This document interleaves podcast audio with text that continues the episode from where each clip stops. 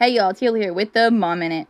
First and foremost, y'all, happy Memorial Day. I pray that you are taking some time today to be thankful for those that gave their lives so that we can have the freedoms that we do. I know for me personally, I have a couple of people that I think about very, very specifically today. And I I look backwards and I also look forwards.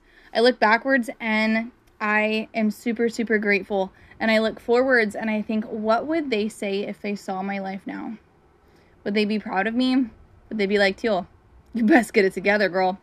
What would their thoughts be? And then I take those and I motivate that to push me forwards. Now, there was my Memorial Day spiel. Now we're gonna move on. And in the the kind of the spirit of gratitude, I want to talk about gratitudes, and I'm going to tell you something that I've told you before. But this is probably one of the coolest things I know. Like, don't get me wrong, I know a lot of things about food and exercise and the body and the the things. But this one to me takes the cake because this is a way that we can combat one of the biggest issues that I see in other women.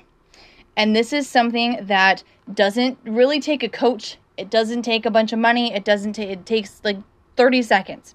But if we do this, we can combat the anxiety that moms are feeling every single day. And I want you to take this and I want you to bottle it up and I want you to use it. Okay?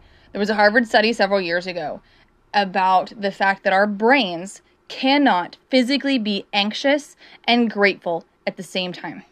If we are feeling anxious and overwhelmed, if we pause and we start listing off the things that we're grateful for, big or small, doesn't matter.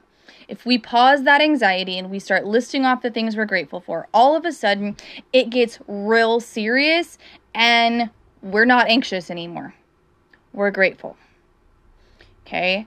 On that same note, if we are listing off all of our gratitudes and we stop and the anxiety sets in, guess what? We just set ourselves up for failure. Y'all, we have got to constantly be thinking about the things that we are grateful for and the things that God is doing in our lives to combat that anxiety. We talked about the sources of anxiety last week. Guys, if we can stay grateful, our anxiety is gone.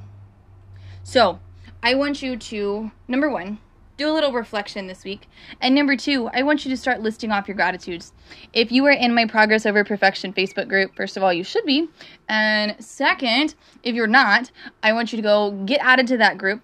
And we are going to be doing a gratitude challenge this week. I want you to share your gratitudes every single day. I've got some prizes for my most shared people.